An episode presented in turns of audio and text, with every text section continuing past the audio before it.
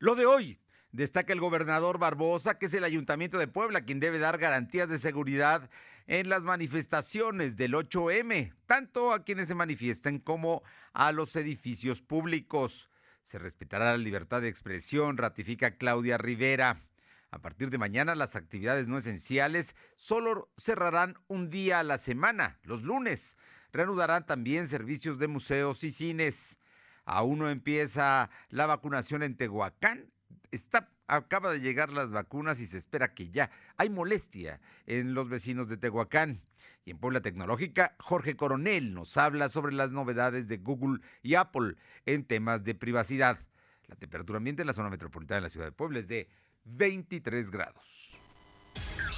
Lo de hoy te conecta. Hay bloqueos en el puente internacional. Está pidiendo el apoyo de la policía. Noticias, salud, tecnología, entrevistas, debate, reportajes, tendencias, la mejor información. Lo de hoy radio, Lo de hoy radio con Fernando Alberto Crisanto.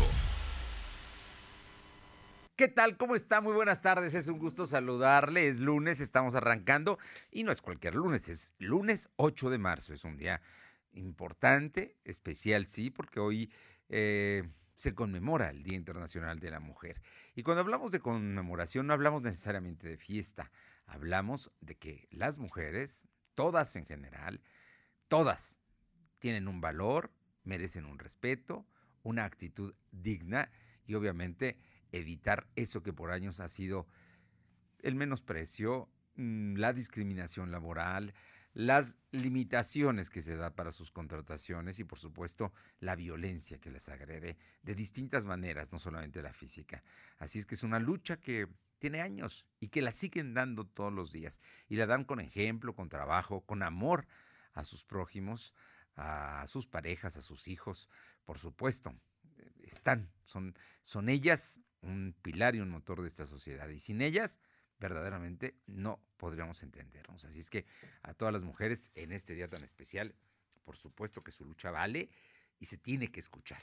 Lo que reclamen, lo que pidan, lo que exijan, se tiene que atender y se tiene que escuchar. Y en eso, los hombres en general y el gobierno en especial tienen una deuda pendiente con las mujeres. En fin, ya de esto le vamos a platicar el día de hoy. Por lo pronto, vámonos con el saludo a todos los amigos que están sintonizándonos esta tarde de 8 de marzo en ABC Radio, aquí en la capital poblana, en el 1280. También en la región de Ciudad Cerdán, en el 93.5, en la Que Buena en Radio Jicotepec, en la Sierra Norte del Estado en el 92.7 y también allá en la Sierra Norte en el 570. Y La Magnífica, eh, una estación que está creciendo muy fuerte allá en el sur del estado en el 980. Gracias, gracias a todos por estar con nosotros y también a quienes están o nos, nos sintonizan a través de la plataforma www.lodehoy.com.mx y en eh, redes sociales como lo de hoy estamos LDH eh, Noticias en Facebook, LDH Noticias en Twitter, en Instagram también con LDH Noticias, en YouTube y en Spotify como LDH Noticias con nuestros canales de información. Y en Telegram como Lo Doy Noticias. Ahí, ahí nos encuentra y ahí estamos trabajando para usted con mucho, mucho interés de informarle y agradeciéndole siempre que nos permita servirle. Vámonos con mi compañera Alma Méndez, porque hoy en la Benemérita Universidad Autónoma de Puebla, el rector Alfonso Esparza adelantó que se creará una coordinación para la atención a las masculinidades y la discriminación. Es un tema que tiene que ver precisamente con el tema, con el tema de la igualdad. Vámonos con, vámonos allá. Y por cierto, que este año que hay elecciones en la Benemérita Universidad Autónoma de Puebla, no le extrañe que los universitarios elijan a una rectora. Es posible, ¿eh? es posible. Vamos con Alma Méndez, que tiene la información. Alma, muy buenas tardes. ¿Qué tal, Fernando? Muy buenas tardes a ti y a todo el auditorio de LODE. Pues como bien comentas, el rector de la Benemérita Universidad Autónoma de Puebla, Alfonso Esparza Ortiz, adelantó que se creará la coordinación para la atención a las masculinidades y discriminación. Esto en el marco del foro 8M Universitarias Líderes por un Futuro Igualitario, donde el rector señaló que la UAP se han implementado acciones y estrategias para sumar a las políticas nacionales e internacionales y procurar salir adelante, sobre todo ahora que se vive el tema de la pandemia por COVID-19. Esparza Ortiz resaltó que este día en el que se conmemora el papel de la mujer es una ocasión para reflexionar sobre la equidad y la extensa lucha de este sector, por lo que se trata de lograr que la perspectiva de género sea un elemento que trascienda, pero también que haga trabajo con los hombres. Refirió que mediante un proceso de consulta se lograron más de 300 propuestas de parte de las unidades académicas, por lo que en los próximos días dará a conocer el protocolo que, eh, que protegerá a las mujeres. Finalmente enfatizó que la creación de la coordinación para la atención a las masculinidades y discriminación se debe trabajar de la mano para lograr avances. La información, Fernando. Bueno, pues ahí está, está el asunto. Son centros en los cuales el tema de las masculinidad también tiene que ver con una referencia, no ver a los hombres como unos machos, ¿no? El, asunto tiene que ver con, con sus actividades, con sus derechos también, pero obviamente no que prevalezcan sobre el de las mujeres. Ahí está un trabajo que están haciendo los universitarios en este sentido. Oye, hay manifestaciones, hay, ¿qué más se ha dado en el, este día 8M? Así es, Fernando, pues comentarte que, bueno, el día de hoy, pues también se dio una manifestación del colectivo de voz de los desaparecidos y, bueno, pues se manifestó las afueras de la Comisión de los Derechos Humanos en Puebla para exigir a las autoridades acciones para la búsqueda de sus familiares. Esto en el marco del Día Internacional de la Mujer, pues mencionaron que en cinco años en Puebla se han localizado muertas el 21% de las mujeres desaparecidas. En voz de María Luisa Núñez, exhortó al Congreso del Estado a aprobar la ley en materia de desaparición forzada de personas ya que en ocho meses no ha habido una respuesta, por lo que urgió su aprobación. La activista se dijo preocupada, pues se enfrentan al crecimiento del crimen organizado y a la indolencia de las autoridades, por lo que reclaman redoblar esfuerzos en las investigaciones de sus familiares desaparecidos, principalmente las mujeres. Señaló que necesitan seguir visibilizando la lucha de las mujeres que está a la búsqueda de sus familiares desaparecidos. Cabe mencionar, Fernando, amigos del auditorio, que este colectivo inició esta manifestación en la Comisión de Derechos Humanos, sin embargo, posteriormente avanzó al Boulevard 5 de Mayo para llegar a la Fiscalía del Estado, donde ya, ya los esperaban las vallas eh, alrededor del inmueble, por lo que sería una tarea de colocar cartulinas con las exigencias de búsqueda. Y bueno, pues comentarte que en este momento siguen allá, precisamente pues para que eh, les atiendan y les digan qué es lo que sucede con cada uno de los casos, Fernando. Gracias. Seguimos atendiendo. Vámonos con información de la Ciudad de México. Oficiales de la Secretaría de Seguridad Ciudadana de la capital de la República encapsularon a un contingente de mujeres que llegaron a la avenida Hidalgo, esto en la zona centro, para participar en la marcha del 8M por el Día Internacional de la Mujer. En el lugar se encuentran en este momento integrantes del colectivo eh, Vikingos, quienes eh, denunciaron que dos fotógrafas fueron encerradas dentro de la estación Hidalgo del eh, metro. Allá en la Ciudad de México, la fotógrafa Leslie Pérez eh, difundió en Instagram un video desde el interior de la estación Hidalgo.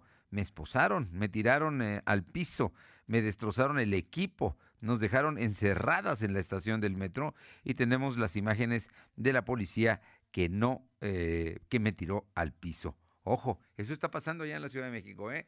¿Qué tal? Y con todo y que el Palacio Nacional está resguardado por verdaderas vallas de, de, acero para que nadie pueda eh, tocar siquiera el Palacio Municipal. Vamos aquí con mi compañera Aure Navarro, porque el Partido de Acción Nacional celebró hoy a la primera mujer gobernadora, a la difunta Marta Erika Alonso Hidalgo. Te escuchamos, Aure. Buenas tardes, pues efectivamente en este Día Internacional de la Mujer, Marta Erika Alonso Hidalgo fue recordada como la primera gobernadora por el PAN en el estado de Puebla, quien para llegar al cargo en el 2018 enfrentó un camino de violencia política de género. La dirigente estatal de este partido, Genoveva Huerta Villegas, aseveró que Marta Erika Alonso fue sujeta de este tipo de violencia por, por demostrar su compromiso de querer generar condiciones de igualdad y mayores oportunidades para las mujeres que buscaran estar en cargos importantes y bueno, también ser incluidas en el ámbito político. En este contexto, Fernando, comentar que la lucha social por empoderar a las mujeres continúa. Por ello, ese día también comentarles que integrantes de diferentes colectivos feministas, como el de Cogulatilla Siempre Viva, realizarán una marcha después de las cuatro de la tarde, partiendo de la Comisión Estatal de Derechos Humanos.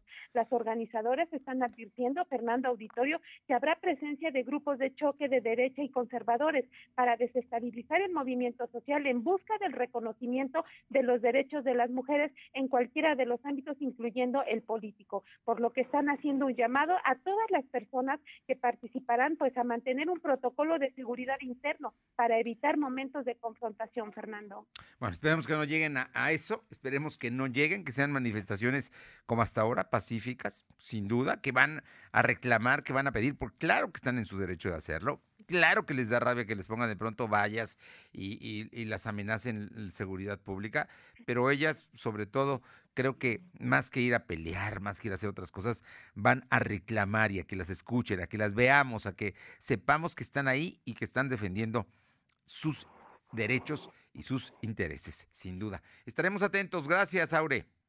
Gracias, buena tarde. Vamos con mi compañero Silvino Cuate, porque bueno, el, el tema de, de, que el día de hoy, eh, pues muy temprano, se habían instalado vallas, se había elementos policíacos femeninos, eh, la verdad, en el, en el centro de la ciudad, ahí estuvimos trabajando muy temprano. Bueno, déjeme decirle que ante los reclamos y presiones de los colectivos y todo este tema, y también declaraciones de la presidenta municipal, el gobernador dijo, prudencia, aquí vamos a respetar a todos el ayuntamiento debe hacerse cargo de vigilar que no haya desmanes y darle seguridad a quienes van a marchar. Es lo que dijo el día de hoy el gobernador. Y bueno, pues se dio, se, pero se dio, se dio una diferencia seria entre eh, el gobierno del estado y el ayuntamiento de Puebla. Platícanos, Silvino, muy buenas tardes.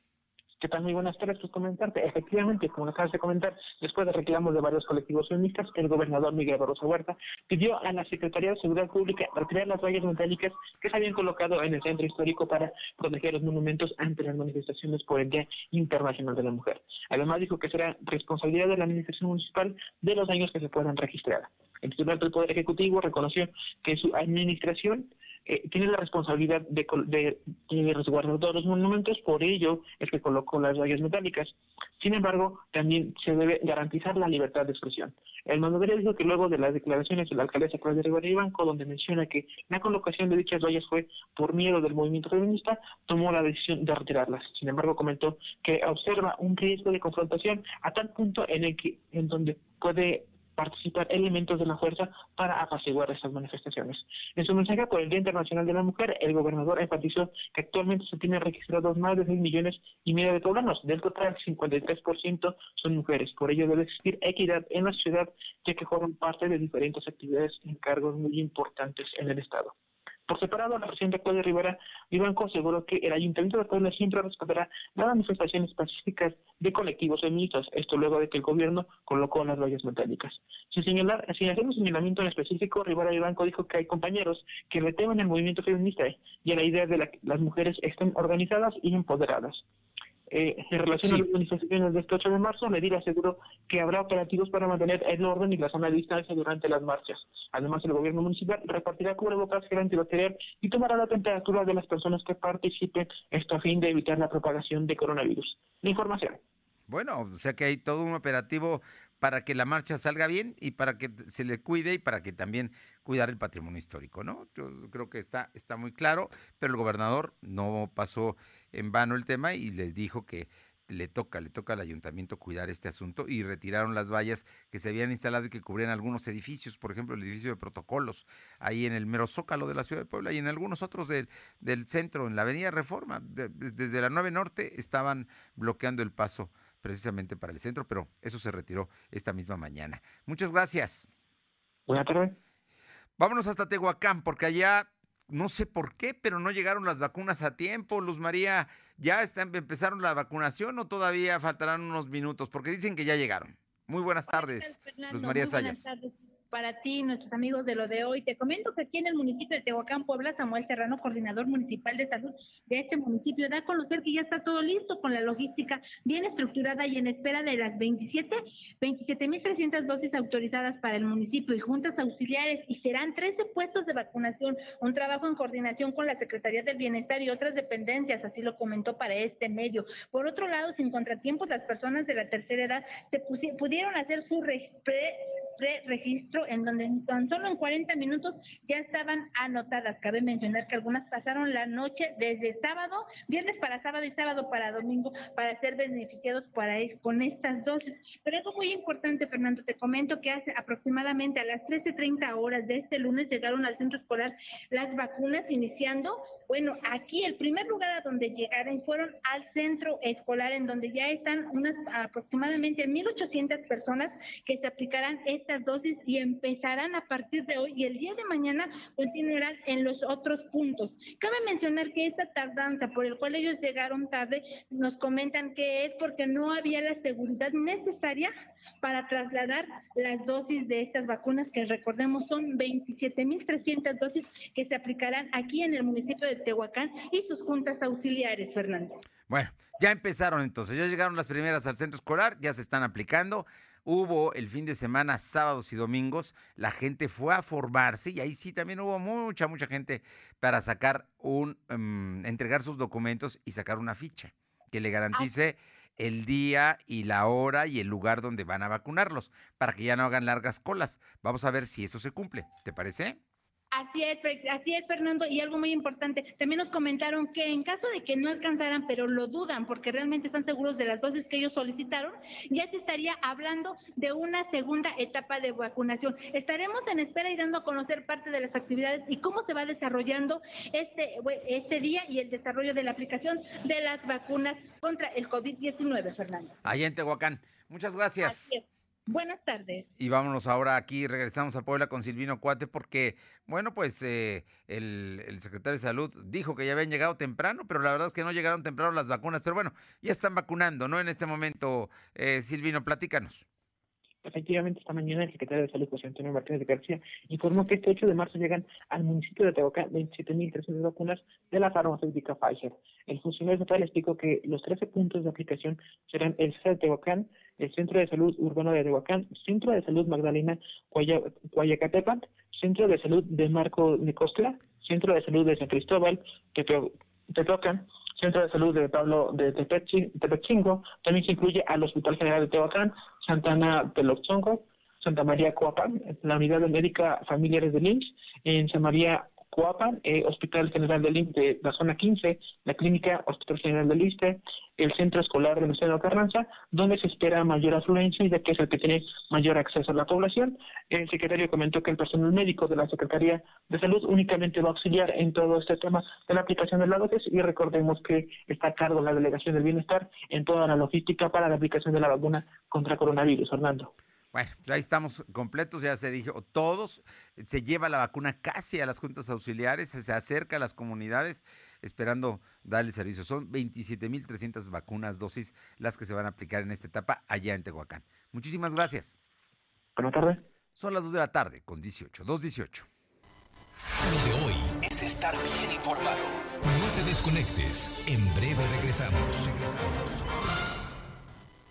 En Coppel encuentras el cel que te gusta y tú eliges con qué compañía usarlo, con hasta dos SIMs y garantía directa del proveedor o de Coppel. Llévate tu nuevo cel totalmente libre, pagando con tu crédito Coppel en tienda, en la app de Coppel o en coppel.com. Elige tu cel, elige usarlo como quieras. Mejora tu vida. Coppel. Suscríbete a nuestro canal de YouTube. Búscanos como Lo de Hoy Noticias. Entonces, ¿Qué va a ser, doctora? Pues igual que ustedes. Pobre. Durante años, desde antes que naciéramos, nuestro futuro ya estaba escrito. En el PT, seguimos luchando por un México donde existan más posibilidades y donde todos podamos escribir nuestro propio futuro. Tú cuando seas grande, vas a hacer lo que tú quieras. El PT está de tu lado. Suscríbete a las notificaciones de lo de hoy.com.mx y entérate de lo que pasa en Puebla, México y el mundo. La vacuna contra la COVID-19 ya está en México y durante los próximos meses llegarán millones de dosis más. La vacunación es universal y gratuita, empezando con el personal médico. Es momento de esperanza y tu ayuda es muy importante para enfrentar al coronavirus. Mientras te toca vacunarte, quédate en casa. Mantén limpias tus manos y guarda sana distancia. Recuerda, Si te cuidas tú, nos cuidamos todos. Gobierno de México. Lo de hoy es estar bien informado. Estamos de vuelta con Fernando Alberto Crisanto. La tecnología es lo de hoy. Mantente conectado. Bien, y todos los, todos los lunes está con nosotros el doctor Jorge Luis Coronel Fuentes, profesor investigador del Tecnológico de Monterrey, Campus Puebla, y consultor en marketing digital. El día de hoy está muy, muy buena su cápsula, porque en Puebla Tecnológica, Jorge Coronel nos habla sobre las novedades de Google y Apple en temas de privacidad. Un asunto que es fundamental en la era digital, la privacidad. Jorge Luis, muy buenas tardes. Amigos de lo doy, como siempre, un placer saludarles en esta parte de Puebla Digital. Y bueno, hoy queremos hablar de un tema que es muy importante, que es, pues, qué novedades hay en términos de seguridad y privacidad para los usuarios en algunas herramientas, eh, pues, que utilizan como tecnología de conexión eh, el Internet. Lo primero que queremos comentarles es sobre Google. Pues ahora Google ha hecho el anuncio de que uh, Ah, para el año que viene eliminarán las cookies de terceros en su navegador llamado Chrome, que son estos pequeños códigos utilizados por anunciantes de sitios web para registrar el historial de búsquedas de las personas, es decir, de la gente como usted y yo cuando estamos navegando usando Chrome, con el objetivo de mostrar anuncios personalizados. Ahora van a trabajar en otra manera de hacer esta secuencia. El objetivo, el argumento era normalmente utilizar estas cookies para darnos eh, publicidad más personalizada como usuario, pero bueno, ahora Google ha anunciado que hará este, este cambio y se verá reflejado operacionalmente en el año que viene. Otro espacio bastante interesante es lo que propone Apple. Ahora Apple está anunciando que ya podrán los padres o tutores de niños crear o configurar dispositivos justamente con un perfil para niños de tal manera que pueda eh, estar mucho más, no solo limitada la navegación y la interacción con las aplicaciones y espacios de Apple, sino también cuidar esa privacidad y el acceso a contenido que puedan tener los menores, estos usuarios. Eh, la información está ya publicada en el sitio oficial de, Apple, eh, donde podrán encontrar la configuración familiar de cuentas y por supuesto, para dudas y preguntas está el Centro de Resolución de Preguntas Frecuentes. Sin embargo, esta, esta posibilidad es bastante interesante ya que te permite controlar la actividad de los menores, ¿no? De los niños que, que, luego podrían estar expuestos a podrían estar expuestos a contenido que no necesariamente pues es óptimo para ellos. También controla eh, la posibilidad de establecer estos límites para la compra de contenido dentro de las apps. Así que bueno, eso es lo que tenemos hoy aquí en Puebla Digital. Pásale muy bien, nos escuchamos. Muchas gracias, Jorge Luis Coronel. Importante, importante sin duda, todas estas nuevas, estas novedades que se están dando en las eh, redes sociales. Y son las 2 de la tarde con 23 minutos. Le voy a le agradezco muchísimo a Denise, integrante de la Asamblea de Mujeres Universitarias de la UAP, que el día de hoy nos platique. Denise, el día de hoy ustedes van a participar en una marcha. Muy buenas tardes y muchísimas gracias, Denise.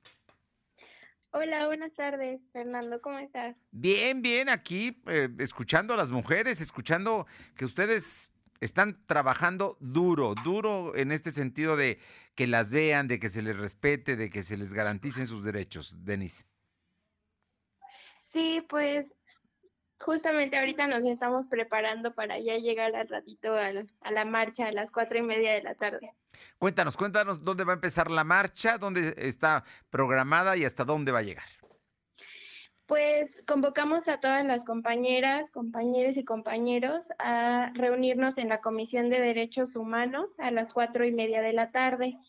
De ahí vamos a dirigirnos al Palacio, perdón, al Congreso, al Palacio Municipal, a la Comisión de los Desaparecidos para culminar en la Fiscalía del Estado de Puebla. Ah, bueno, va a ser una marcha que está larga, ¿no? Van, empiezan en las 5 y creo que es las 5 y 5, ahí donde está la Comisión de Derechos Humanos, llegan al Congreso que está una calle, luego dan vuelta frente a Catedral, me imagino, para llegar al Zócalo, estar frente a Palacio Municipal y el tema de, mm, de que ahí ah, tomarán hacia el bulevar y luego a la Fiscalía General en la 31 Poniente, ¿no? Correcto, sí. Oye, de- Denise, hay, hay un tema que me parece muy importante. Yo sé que eh, ustedes van con vocación, con ánimo, verdaderamente en un día muy especial. Eh, de pronto, ¿sienten ustedes que puede haber infiltrados, gente que quiera dañar o lastimar la marcha? ¿Cómo se van a preparar para evitar que no haya algún tipo de problema? Pues nosotras consideramos pertinente crear un- una comisión de seguridad en, en, es- en específico, en particular, Sí. que está repartida en dos sentidos. Una es para la cuestión del COVID, todas las compañeras que van a estar encargadas de, de la seguridad con la sana distancia, sanitizantes, cubrebocas, etcétera, y la otra que está relacionada con la seguridad de las compañeras y la gente que asista o que participe en la marcha. Nosotros publicamos una serie de medidas en las páginas de la articulación Sí. y eh, les invitamos a todas a, a dirigirse a las compañeras encargadas de seguridad en caso de algún percance, que la medida principal va a ser la contención. Eh, tenemos diferentes recursos para comunicar si es que algo está pasando, si notamos alguna actitud sospechosa, etcétera, porque pues todo puede pasar, puede puede ocurrir, ¿no? Hay hay distintas marchas en las que han llegado gente pues ajena a romper con toda la intención y pues nosotras nos preparamos en este sentido. Va a haber compañeras a, la- a los lados, izquierdo y Sí. derecho, que van en bicicleta, que son de la de la mm, articulación, perdón, de la colectiva de Somos Fuego y las compañeras van a cuidar en este sentido a las calles, van a ir adelantándose y pues en general los percances que pueda haber por la otra marcha que se estará gestionando más o menos a la misma hora. Bueno, pues esperemos que no, esperemos que además todas las marchas finalmente eh, son legítimas, tienen una intención sin duda. Se le es la conmemoración de este 8 de marzo del 8M y esperemos que todo vaya muy bien, Denise, y que se escuche su voz. Eso es lo más importante. Muchísimas gracias, esperemos que sí. Hoy a las cuatro y media la convocatoria está hecha allá en la Comisión Estatal de los Derechos Humanos. Sí, así es. Les invitamos a todas, a todos, a todos a asistir y a estar pendientes de las compañeras. Cuando me dices todas y todos, es que también puede ir- pueden ir caballeros, pueden ir varones. Claro, de hecho habrá un contingente eh, casi al inicio en donde estarán familiares y eso incluye a, a hombres, ¿sí? Sí, que eh, son pues familiares, amigos de víctimas de desapariciones o desa- de feminicidios, perdón. Y en el último contingente van compañeras acompañadas de hombres cis. muy bien. Pues es, entre otros, los integrantes de la Asamblea de Mujeres Universitarias BUAP, Sí. los convocantes. Muchísimas gracias, Denise. Sí, a ustedes que tengan bonita tarde. Gracias. por. Hasta luego. Muy buenas tardes, hasta luego. Eh, Sí, deseamos que les vaya muy bien, que, que todo se manifieste como lo están planeando. Ya ve usted, están organizadas. No están hablando de desmanes, al contrario, están hablando de, de cuidarse y de cuidar a la gente que va, tanto en la salud por la parte de, de evitar los contagios, la pandemia, y por otro, ir garantizando la seguridad de quienes marchen. ¿Vamos a hacer una pausa o vamos de una vez con Silvino? A ver, le pedimos, preguntamos a la producción. Vamos con Silvino Cuate para que nos comente. El eh, gobierno extendió el permiso. Es una nota importante la que se dio a conocer el día de hoy. Es que a partir de mañana entra un nuevo decreto del gobierno del estado. Este nuevo decreto marca una apertura en algunos servicios y mantiene la restricción en otros. Esto es muy, muy importante porque son casi todo el mes de marzo. Son tres semanas. Por primera vez un decreto que dura tanto. Normalmente eran de dos semanas, ahora va a ser de tres. Y ahí le va a tocar a la Semana Santa. Te escuchamos, Silvino. Efectivamente, comentarte que el gobierno de Puebla extendió el permiso de funcionamiento de los negocios esenciales del 9 al 29 de marzo. Entre las nuevas modificaciones destaca que en día solidario sería los días lunes, de manera que los domingos podrán operar, pero deberán cerrar a las 17 horas. La Secretaría de Gobernación Estatal, Ana Lucía Mayor, explicó que en restaurantes y cafeterías el máximo permitido de comensales por mesa será de seis personas. Sobre el consumo de bebidas alcohólicas en restaurantes se mantiene en dos comensales, en dos bebidas, perdón, mientras que las restricciones de venta de alcohol continúan de viernes a domingo. Además, a partir del 9 de marzo podrán reabrir los 21 museos a cargo de la Organización Museos Puebla con un aforo del 20% y previa validación de sus protocolos por parte de la Coordinación General de Protección Civil.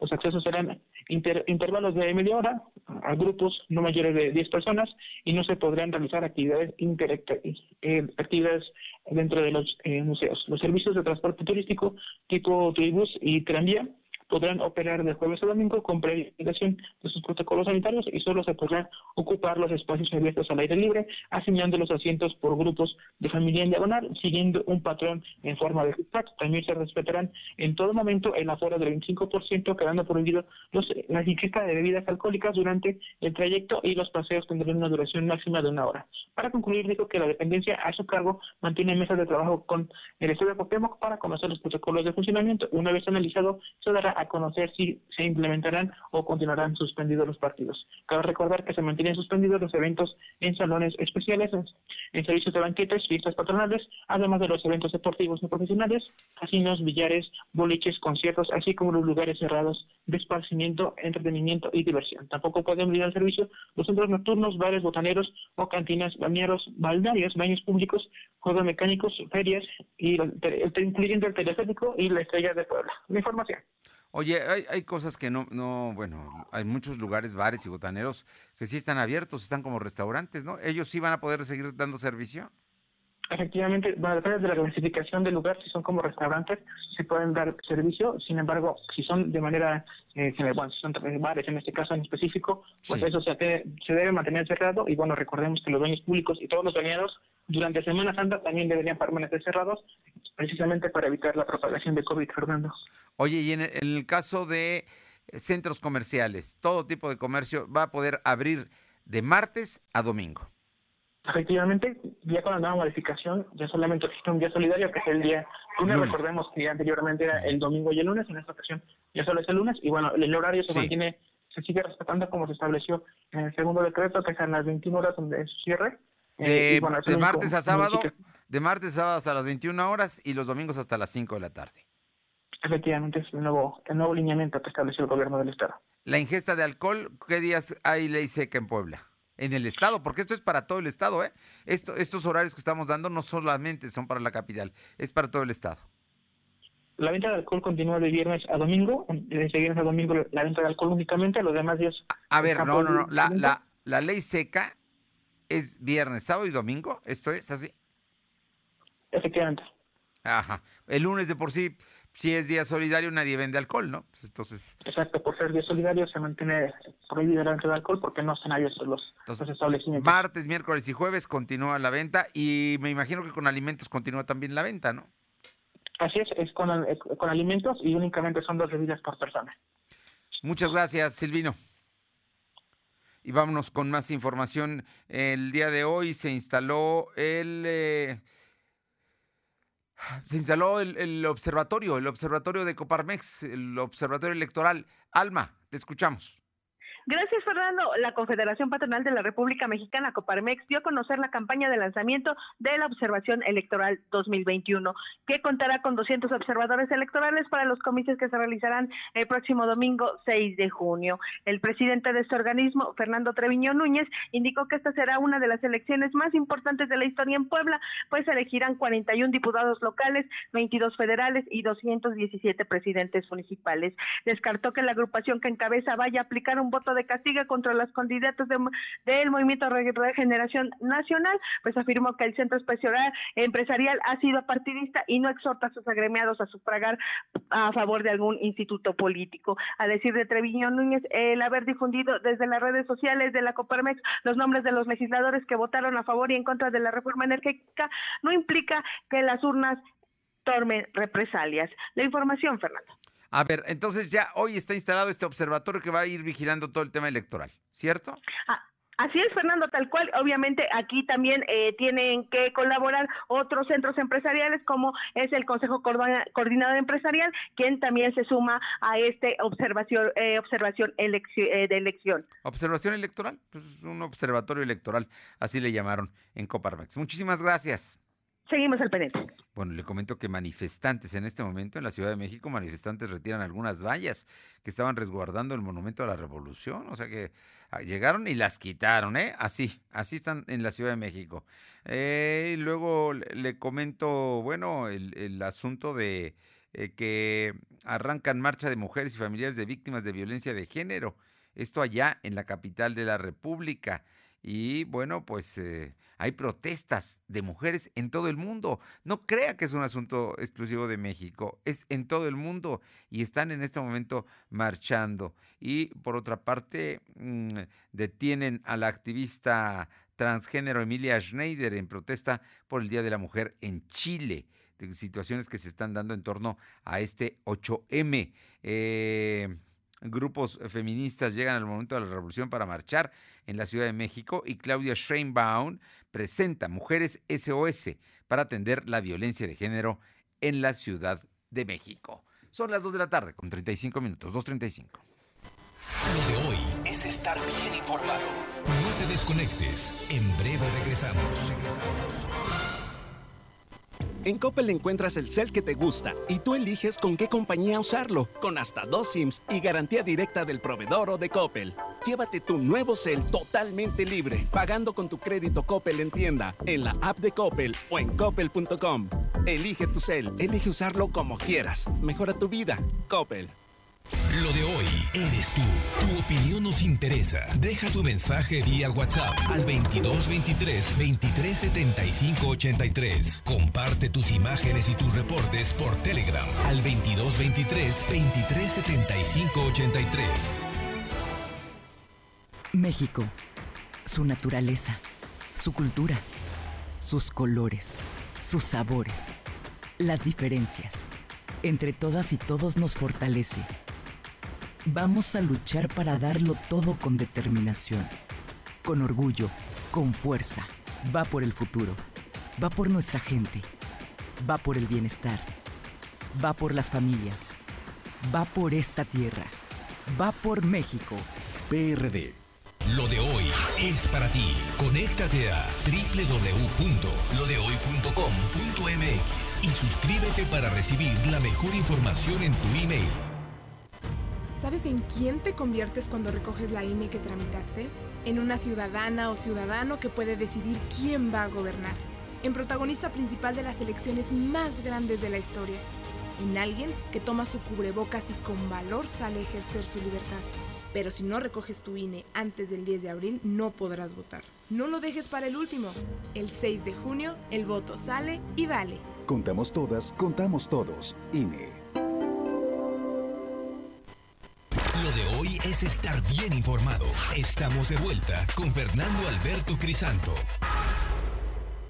Son las 2 de la tarde con 37 minutos, 2 con 37 minutos y bueno, el día de hoy se registró todo un fin de semana, ¿eh? Entonces, es todo el fin de semana del número de eh, contagios que se dieron por COVID y también las defunciones. Te escuchamos, Silvino comentarte que la Secretaría de Salud registró 584 nuevos enfermos de coronavirus. También se contabilizaron 77 defunciones. Actualmente hay 34.205 acumulados y 9.895 fallecidos. El secretario de Salud, José Antonio Martínez García, explicó que el viernes por la noche se contabilizaron 207 casos, el sábado fueron 217 y el domingo 160. En relación a los decesos, el viernes por la noche se registraron 36, el sábado 23 y el domingo 18. El secretario comentó que hay 956 casos activos distribuidos en 78 municipios. Del total, 853 pacientes están hospitalizados, solo 90 requieren ventilación mecánica asistida. Información. Bueno, ahí está el tema. Hay que resaltar, si se tiene un registro de tres días, puede parecer mucho, son 584, cerca de 600, pero se, se, se, han ido dando y ahorita lo más importante en estos datos que nos da hoy la Secretaría es que en este momento solamente hay 853 eh, hospitalizados, 853, cuando llegamos a tener en febrero días de casi 1.600, ¿no? El doble. O sea que este asunto está, está, está eh, de a poco, pero está bajando. Y ahí precisamente el secretario de Salud, eh, bueno, José Antonio Martínez García, informó de la ocupación hospitalaria. Platícanos, Silvino. Como lo comentas, el secretario de Salud informó que continúa la baja la ocupación hospitalaria, ya que el hospital de Cholula está al 56%, el del norte se encuentra al 49%, mientras que el del sur se encuentra al 43%, en tanto que el de Atlisco se encuentra al 32% y en el interior del estado, el de Tehuacán está al 69%, que es uno de los más elevados, el de Teciutlán al 60%, Acatlán de Osorio al 43%, en el caso de los hospitales de Lynch, el de la Margarita está al 50%, el ISTE al 53% y en el ISTEC se encuentra al 41%. Información. Bueno, ahí está entonces cómo se está reduciendo, pero no hay que echar campanas al vuelo, ¿no? Precisamente el día de hoy el subsecretario de Gobierno Digital, Jesús Ramírez, habló de la, de la situación y es que en el sistema de monitoreo regional los contagios siguen siendo un riesgo para los poblanos. Te escuchamos. Como lo comenta el subsecretario de Gobierno Digital Jesús Ramírez Díaz, dio conocer que de acuerdo al sistema de monitoreo regional, Puebla sigue siendo riesgo máximo de contagios. Además, la capital poblana y la zona centro sigue en rojo, mientras que las otras cinco están en amarillo. El funcionario estatal explicó que la región de Zacatlán, Izucarda, Matamoros, Tecamuchalco y Teciutlán se mantienen en amarillo con tendencia a la baja, mientras que Tehuacán, a pesar de estar en color amarillo, amarillo muestra una tendencia al alza. Agregó que desde la tercera semana de febrero a la fecha se han consolidado una mesa de, una meseta alta con un descenso de casos activos, positividad y ocupación hospitalaria ya bajó a un 10%, sin embargo se tiene en promedio 230 contagios positivos y 30 defunciones por día. En el uso de la palabra, el secretario de Salud, José Antonio Martínez García, dijo que ha bajado el índice de positividad entre 47 y 49%. Además, existe una disminución de, eh, de pacientes internados, pero es una, es una disminución muy lenta. La información.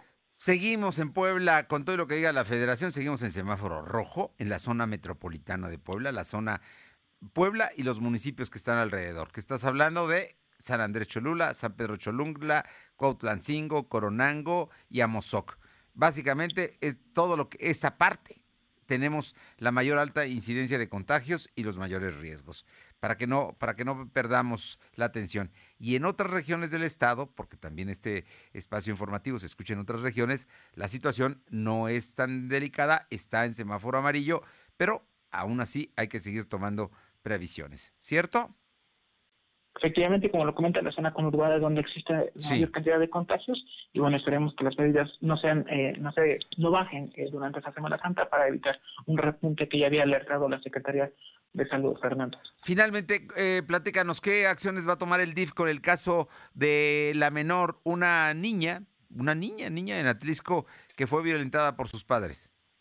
Comentarte que el gobernador Miguel Rosa Huerta anunció que el DIF, a través de la Procuraduría de la Defensa del Menor, interpuso una denuncia contra la madre y el padre de Kimberly, la menor de seis años que murió en el hospital Atlisco tras ser víctima de posible abuso sexual.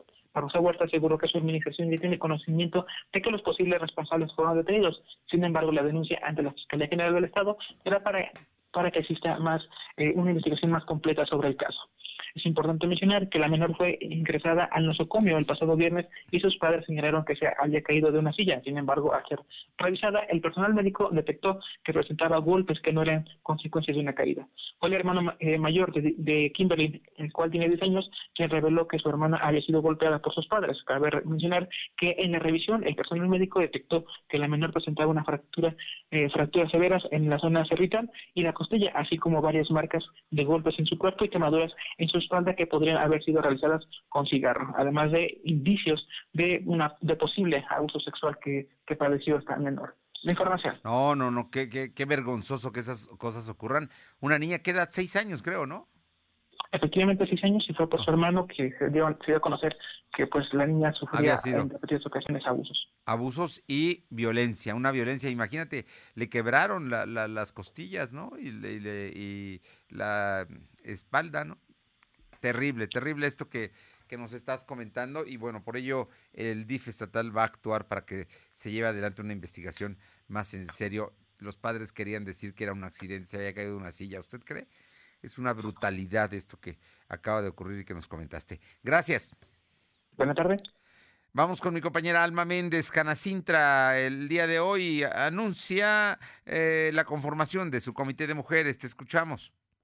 Gracias, Fernando. Pues el presidente de la Cámara Nacional de la Industria de la Transformación, Canacintra, Luis Espinosa Rueda, dio a conocer la conformación de un comité de mujeres industriales, el cual tendrá la tarea de tener un acercamiento con las cabezas de las empresas para dar más espacios a féminas y verificar que los salarios entre hombres y mujeres sean los mismos. Aseguró que se necesita hacer conciencia en las industrias para que esto se iguale, eh, para que se iguale el sueldo, así como la responsabilidad y actividad. Adelantó que existen puestos donde las mujeres que ganan más que los hombres porque tienen una y mejor conocimiento y dijo que tiene, eh, bueno, que conoce eh, que a nivel obrero las mujeres y hombres ganan eh, de igual manera. A pregunta expresa de que si se apoyará a mujeres en el paro nacional un día sin nosotras con motivo, con motivo del Día Internacional de la Mujer para este 9 de marzo o había restricciones este o si hay alguna sanción por no asistir a sus puestos de trabajo, el empresario respondió que la Cámara hace un exhorto a los socios para que se apoye el movimiento de manera voluntaria, ya que depende de los procesos y funciones que cada una de las mujeres desempeñe.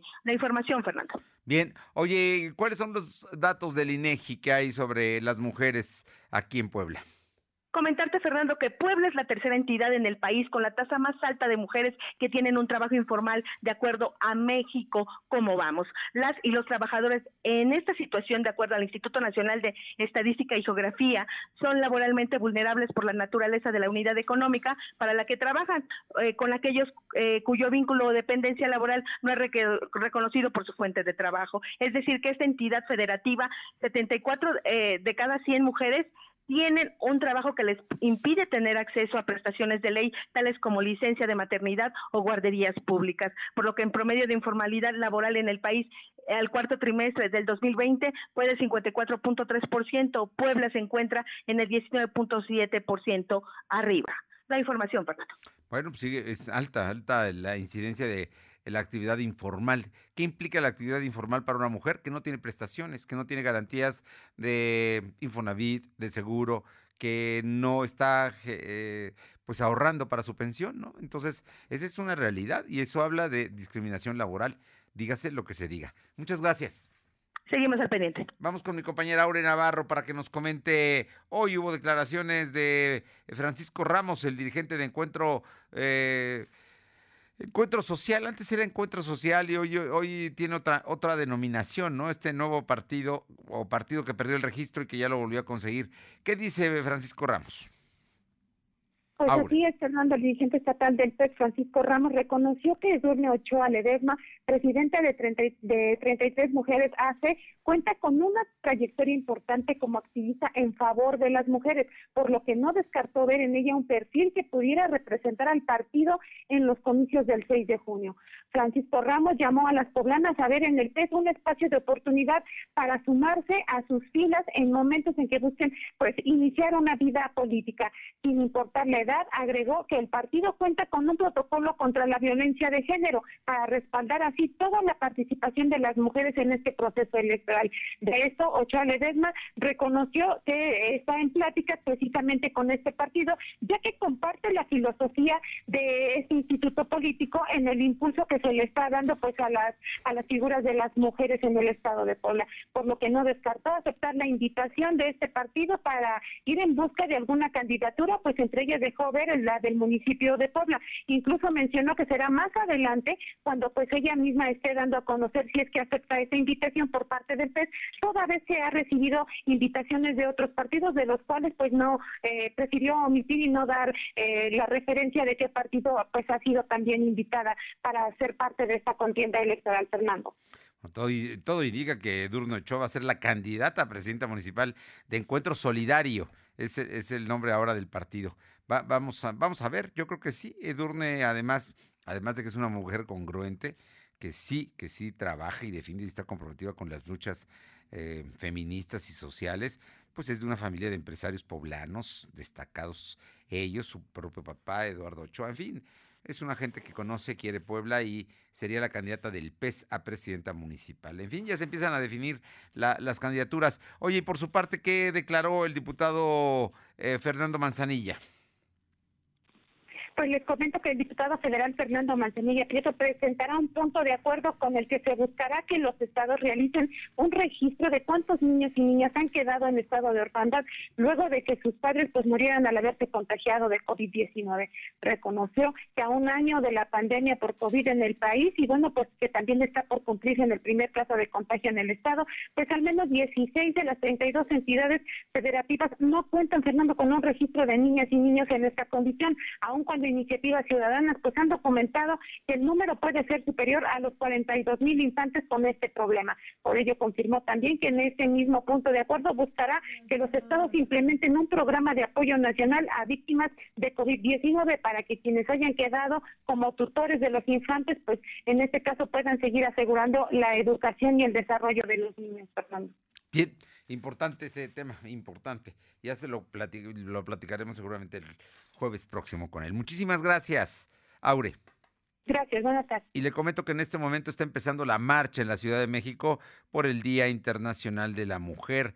Marchan por 5 de mayo en el centro de la Ciudad de México el contingente que salió de la Estela de Luz. Hay varios contingentes, uno que sale de la Estela de Luz y otro que vendrá de allá de la zona del Monumento a la Revolución. Vamos a ver cómo se ponen las cosas en la Ciudad de México. Dice el presidente que no le tiene miedo a las mujeres pues si no hubiera miedo o precaución por lo menos, no pondrían esas barreras metálicas que verdaderamente son una fortaleza para el palacio. Jamás había yo visto el Palacio Nacional resguardado de tal manera. La verdad es que, pues si no es, parece miedo. La una, las dos con cincuenta. En diez las tres. Lo de hoy es estar bien informado. No te desconectes. En breve regresamos. Regresamos. En Coppel encuentras el cel que te gusta y tú eliges con qué compañía usarlo, con hasta dos SIMs y garantía directa del proveedor o de Coppel. Llévate tu nuevo cel totalmente libre, pagando con tu crédito Coppel en tienda, en la app de Coppel o en coppel.com. Elige tu cel, elige usarlo como quieras. Mejora tu vida. Coppel. El trabajo en casa beneficia a las y los trabajadores y a los centros urbanos. Evita los desplazamientos. Facilita la convivencia familiar. Mejora el tránsito y el uso del tiempo. Disminuye la contaminación. Y los riesgos de contagios como el COVID-19. El Senado de la República aprobó reformas a la ley en materia de teletrabajo. Con la que se garantiza la seguridad social de las personas trabajadoras y sus familias. Y mejora su salud física y emocional. Senado de la República. Cercanía y resultados. Escúchanos en Spotify. Búscanos como LDH Noticias. ¿Dónde la dejé? Justo ahora que son las elecciones más grandes de la historia y que como la mayoría decidí salir a votar. ¿Dónde la dejé? ¿Ma? Ay, hija, extravié mi INE y no sé qué hacer. Tranquila, aún estás a tiempo de sacar una reimpresión idéntica. Es muy sencillo. Puedes hacerlo hasta el 25 de mayo. ¡Qué alivio!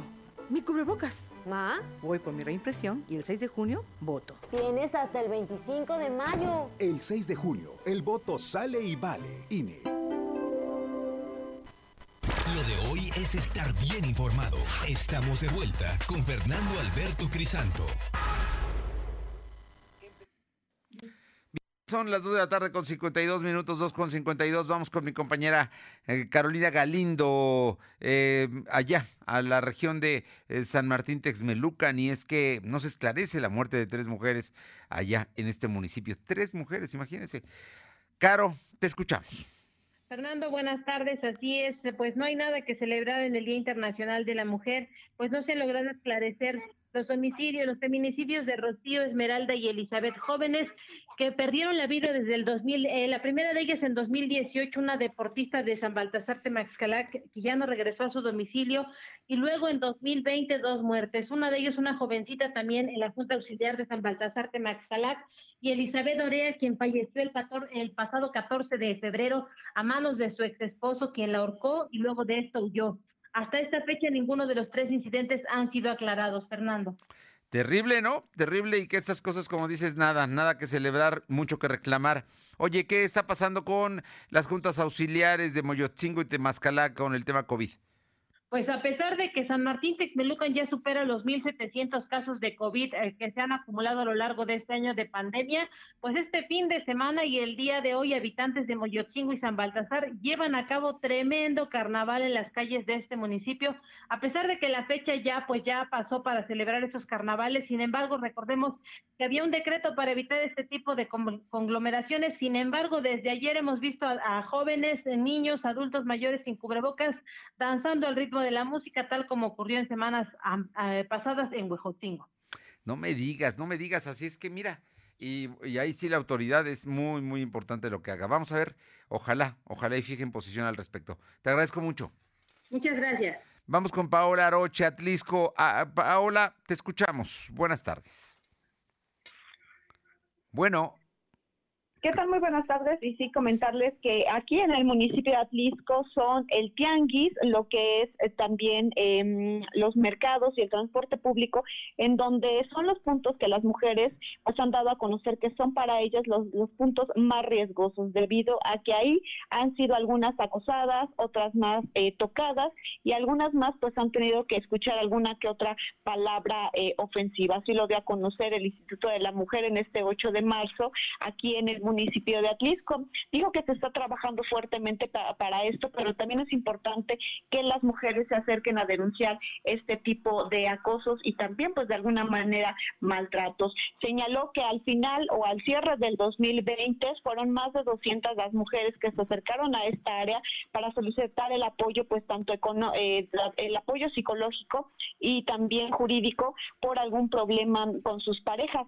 Para lo que vamos de este 2021 ya son más, suman más de 30 las mujeres que se han acercado a esta área a solicitar algún tipo de apoyo. Sin duda alguna, el tema de la pandemia pues ha sido un factor importante para incrementar lo que es eh, la violencia física y emocional hacia las mujeres.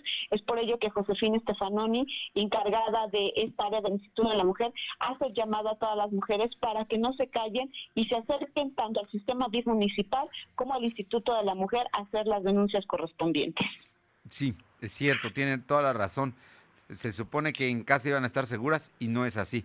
Oye, cambiando de tema, y este es otro asunto que tiene que ver con Atlisco, con la primavera, con lo que ya llegó y con lo que son las exquisitas nieves y helados de allá de Atlisco. Te escuchamos, Paola.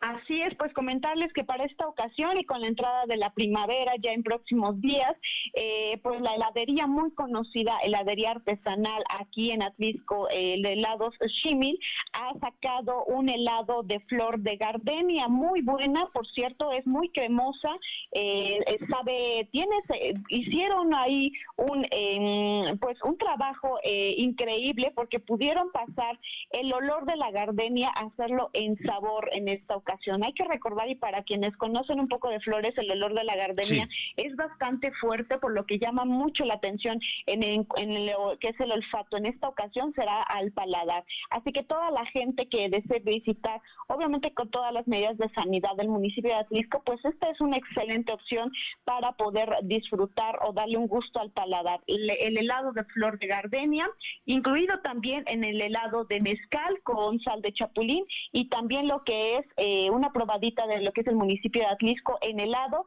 lo que es el, helado de eh, Atlisquense. ¿Cuál es ese helado? A ver, cuéntame. El helado atlisquense lleva un poco de aguacate, eh, un toque de mantequilla y es un color rosado con un sabor cremoso.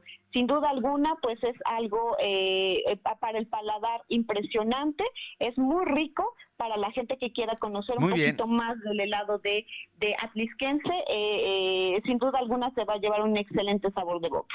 Hay que ir a la heladería Shimit, que está ahí muy cerquita del, del Zócalo de Atlisco. Muchísimas gracias, Paola. Muchas buenas tardes. Buenas tardes y vámonos con rápidamente, Luz María Sayas, tenemos informa, información, te escuchamos. Así es, Fernando, te comento que en Chalchicomula de Sesma, Alfonso López Sandoval toma protesta ante Cabildo este sábado como presidente suplente ante la licencia presentada por el alcalde Carlos Augusto Tentle Vázquez para buscar la candidatura, como bien lo sabemos, por el distrito 14. Se conoce también que en esta semana se llevará a cabo la toma de protesta por parte del suplente de la regiduría de no, eh, la persona que se llama ay, perdón, no, no protesta por suplente Sí. de la Regiduría de Hacienda y Patrimonio López Sandoval ya trae una agenda con proyectos para llevarlas a cabo Muy en bien. casa de salud y bibliotecas, Fernando. Oye, y por otra parte, ¿qué que tenemos? llevan a cabo. Perdón, dime. ¿Tenemos otra, otra información? Así es, domingo, domingo negro para una familia, un descuido de los padres, un menor de aproximadamente de cuatro años muere ahogado al caer en una cisterna, hechos ocurridos en la 19 Sur y Coscatlán, número 1914, en la colonia Granjas de Oriente, en Tehuacán, Puebla. Lamentablemente, cuando llegaron los elementos, los Sí. elementos de suma, nada pudieron hacer. Y ya por último, te comento, Fernando, que también hicieron la detención los agentes de la Policía Estatal de Jessica Ixi, C, de 27 años, en la colonia Ignacio Zaragoza. En los agentes se encontraron en su poder de la Bien. joven envoltorios con sustancias granuladas, presumible- se presume que puede ser cristal, parte de las actividades que se llevan aquí en Tehuacán, Puebla. Gracias. Y por otra parte, Uriel Mendoza, nuestro corresponsal, nos comenta que en Chietla una discusión en medio de una celebración que incluía bebidas embriagantes generó que un hombre asesinara a una mujer al interior de un domicilio particular ubicado en la colonia La Paz. Esto ya en el municipio de Chietla. Eh, luego del reporte, eh, policías municipales encontraron a Claudia N. de 35 años eh, con sin signos vitales, por lo que fue declarada muerta en el lugar, dándose inicio a una carpeta de investigación. Esto fue allá por el alcohol. Mataron a una mujer en Chietla.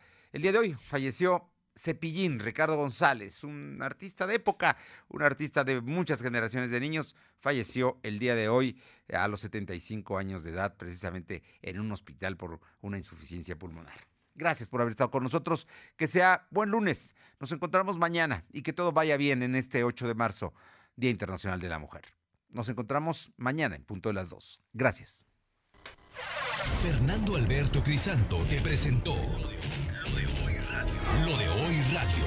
Te esperamos de lunes a viernes de 2 a 3 de la tarde por esta frecuencia en la cobertura más amplia a nivel estatal y síguenos en internet www.lodehoy.com.mx y en nuestras redes sociales como arroba LDH Noticias. Lo de hoy radio.